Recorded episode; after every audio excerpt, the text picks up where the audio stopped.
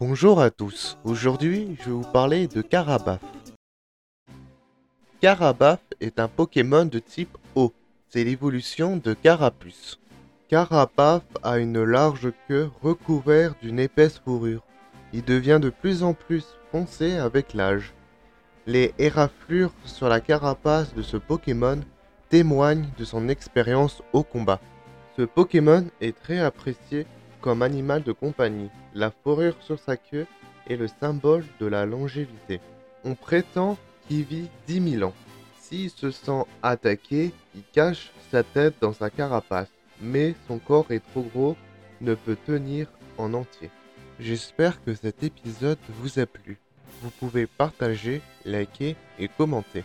Vous pouvez voir mes autres épisodes sur Spotify et Podcast Addict. A bientôt dans le monde des Pokémon.